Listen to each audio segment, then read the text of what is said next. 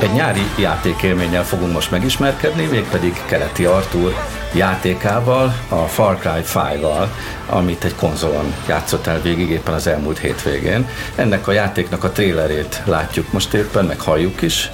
Elég mozgalmas, tehát mint egy akciófilm, ami a vadnyugaton játszódik, vagy hol? Nem, ez, ez, ez hamisítatlan Montana. Montana. Reggeltől estig. Igazi, olyan, olyan nagyon amerikai az egész. A, a, a, a, a sörtől kezdve a játékgépen át a, a portájukon ücsörgő, örükben puskájukat szorongató amerikai hazafigéig minden van, mint el tudunk képzelni. Én eredetileg ezt a játékot azért kezdtem el játszani, hogy ilyen pici pár fél órákat lecsípve így az éjszakáimból egy kicsit megnyugodjak, hát lehet látni, hogy egy idő után azért ez egy elég magával ragadó élmény volt, és nem igazán lenyugtatott, hanem inkább felpörgetett. Nagyon érdekes. Van egy kicsit tartalom. tarantinós hangulata is ennek a játéknak, nem? Tehát erőszak azért bőven van benne.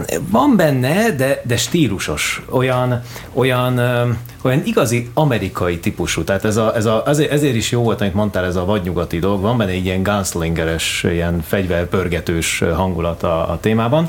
E, igazából ugye az a, az a sztori lényege alapvetően, hogy én egy ilyen egy sheriff hivatalnak dolgozom, egy sheriff helyettes vagyok. A szemüveges fiatalember? Nem, nem, ő, ő, ő, ő, az, aki, ő az, aki a rossz ember. Ja, ő a Ugyanis itt ebbe a nagy montánai, gyönyörű hegyekbe, völgyekbe, ahol csodásokat lehet horgászni, horgászati rekordokat is meg kell dönteni egyébként, ez is a műsor része.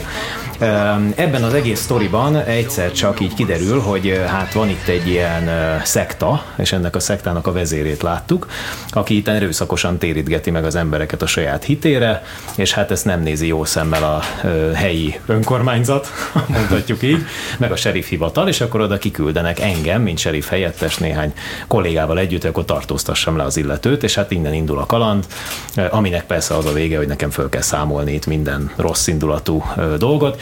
Az persze egy másik kérdés, hogy hogy amikor egy ilyen szekta főnöktől visszafoglalunk egy, vagy visszafoglalunk, mert egyébként mindjárt elmesélem, hogy ki kell, lehet itt társulni, visszafoglalunk egy ilyen, egy ilyen helyet, ami régen, régen másmilyen volt, akkor visszaérkeznek az igazi amerikaiak erre a helyre, a baseball sapkájukkal, és hát ez ugye két különböző terület, két különböző fajta felfogás, két különböző fajta gondolkodás, Úgyhogy nagyon, nagyon érdekes kalandok. Nekem az is döbbenetes volt, hogy a YouTube-on most már egy ilyen játékhoz annyi trélert, annyi videót lehet találni, hogy azzal önmagában órákat lehet eltölteni, hogy a képi világgal megismerkedjünk. Persze, Neked a játékkal mennyi időd ment el? Hány estét töltöttél Ezt el? pontosan elárulta egy e-mail, amit, amit kaptam a, a, a játéktól, amint befejeztem, abban a másodpercben landolt. Ha már a profilozásról beszélünk, akkor ez is egy érdekes kérdés.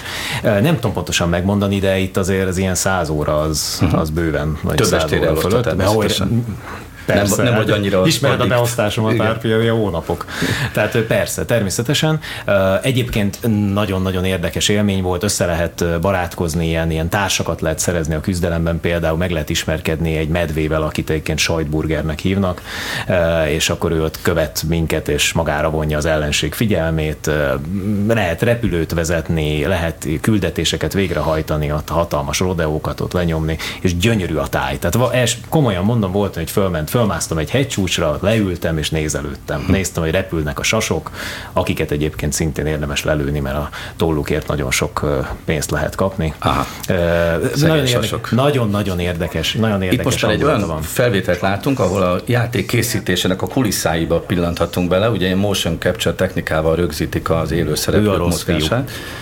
Például a rossz fiúnak a mozgása a játékban és a felvétel közben és figyeljük meg azt az eszközt, ami a fejükön van a szereplőknek. Ez egy ilyen különleges headset, amivel rögzítik a szájmozgást, szemmozgást, az arcizmoknak a rezdüléseit, és ilyen módon készül ma egy digitális játék.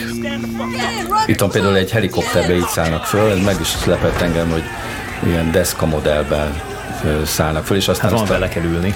játékban tökéletesen kicserélik egy igazi helikopterre.